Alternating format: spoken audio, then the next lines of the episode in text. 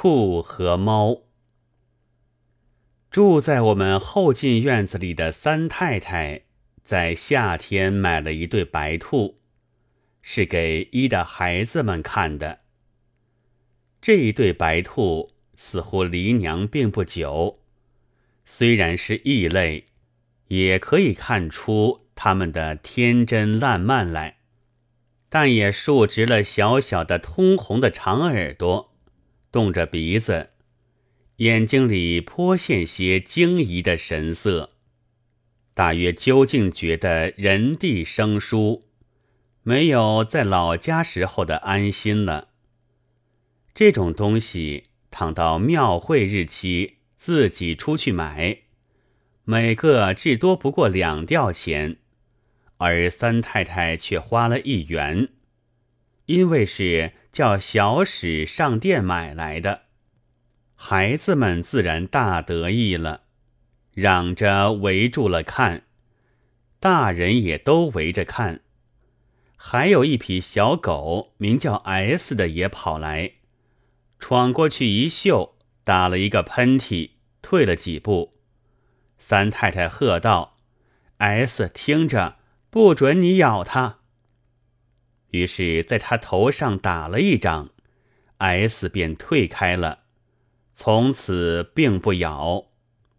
这一对兔总是关在后窗后面的小院子里的时候多，听说是因为太喜欢撕壁纸，也常常啃木器角。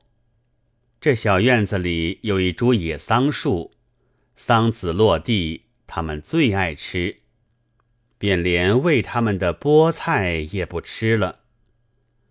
乌鸦、喜鹊想要下来时，他们便弓着身子，用后脚在地上使劲的一弹，哗的一声直跳上来，像飞起了一团雪。鸦雀吓得赶紧走，这样的几回，再也不敢进来了。三太太说：“鸦雀倒不打紧，至多也不过抢一点食料。可恶的是一匹大黑猫，常在矮墙上恶狠狠的看，这却要防的。幸而 S 是猫的对头，或者还不至于有什么吧。孩子们时时捉他们来玩耍，他们很和气。”竖起耳朵，动着鼻子，驯良的站在小手的圈子里，但一有空，却也就溜开去了。他们夜里的卧榻是一个小木箱，里面铺些稻草，就在后窗的房檐下。这样的几个月之后，他们忽而自己掘土了，掘得非常快。前爪一抓，后脚一踢，不到半天，已经掘成一个深洞。大家都奇怪，后来仔细看时，原来一个的肚子比别一个的大得多了。他们第二天便将干草和树叶衔进洞里去，忙了大半天，大家都高兴。说又有小兔可看了，三太太便对孩子们下了戒严令，从此不许再去捉。我的母亲也喜欢他们家族的繁荣，还说待生下来了，离了乳，也要去讨两匹来养在自己的窗外面。他们从此便住在自造的洞府里，有时也出来吃些食。后来不见了，可不知道他们是预先运粮存在里面呢，还是竟不吃。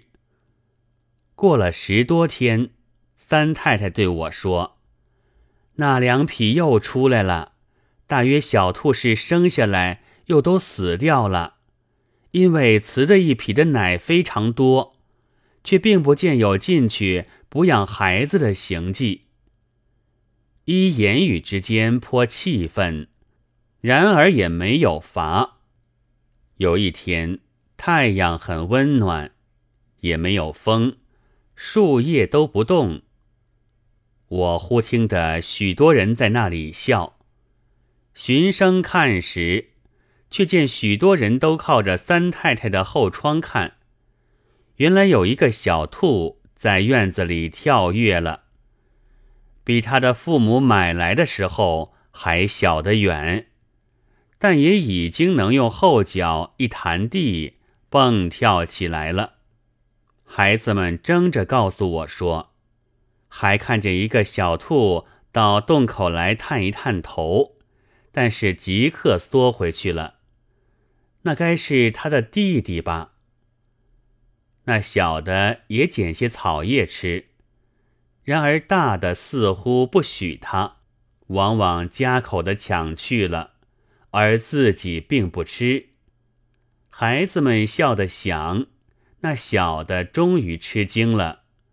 便跳着钻进洞里去，大的也跟到洞门口，用前脚推着他的孩子的脊梁，推进之后，又爬开泥土来封了洞。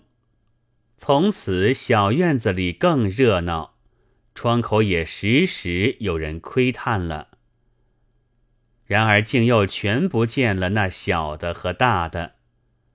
这时是连日的阴天，三太太又虑到遭了那大黑猫的毒手的事去。我说不然，那是天气冷，当然都躲着。太阳一出，一定出来的。太阳出来了，他们却都不见，于是大家就忘却了。唯有三太太是常在那里为他们剥菜的，所以常想到：一有一回走进窗后的小院子去，忽然在墙角上发现了一个别的洞，再看旧洞口，却依稀的还见有许多爪痕。这爪痕倘说是大兔的，爪该不会有这样大。疑又疑心道：“那藏在墙上的大黑猫去了。”一于是也就不能不定下发掘的决心了。一终于出来取了厨子，一路掘下去，虽然疑心，却也希望着意外的见了小白兔的。但是待到底，却只见一堆烂草加些兔毛。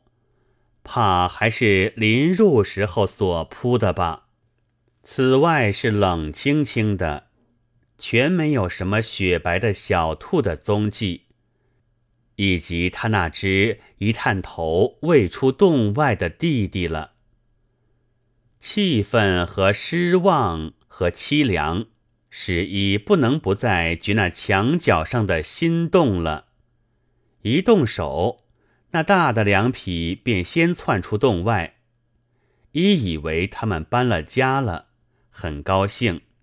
然而仍然觉，待见底，那里面也铺着草叶和兔毛，而上面却睡着七个很小的兔，遍身肉红色。细看时，眼睛全都没有开，一切都明白了。三太太先前的预料果不错，一为预防危险起见，便将七个小的都装在木箱中，搬进自己的房里，又将大的也纳进箱里面，勒令一去哺乳。三太太从此不但深恨黑猫，而且颇不以大兔为然了。据说。当初那两个被害之仙，死掉的该还有，因为他们生一回，绝不至于只两个，但为了哺乳不均，不能争食的就先死了，这大概也不错的。现在七个之中就有两个很瘦弱，所以三太太一有空闲，便捉住母兔。将小兔一个一个轮流的摆在肚子上来喝奶，不准有多少。母亲对我说：“这样麻烦的养兔法，依历来连听也未曾听到过，恐怕是可以收入无双谱的。”白兔的家族更繁荣，大家也又都高兴了。但自此之后，我总觉得凄凉。夜半在灯下坐着想，那两条小生命竟是人不知鬼不觉的，早在不知什么时候丧失了。生物史上不着一些痕迹，并 S 也不叫一声。我于是记起旧事来。先前我住在会馆里，清早起身，只见大槐树下一片散乱的鸽子毛，这明明是高于英吻的了。上午常搬来一打扫，便什么都不见。谁知道曾有一个生命断送在这里呢？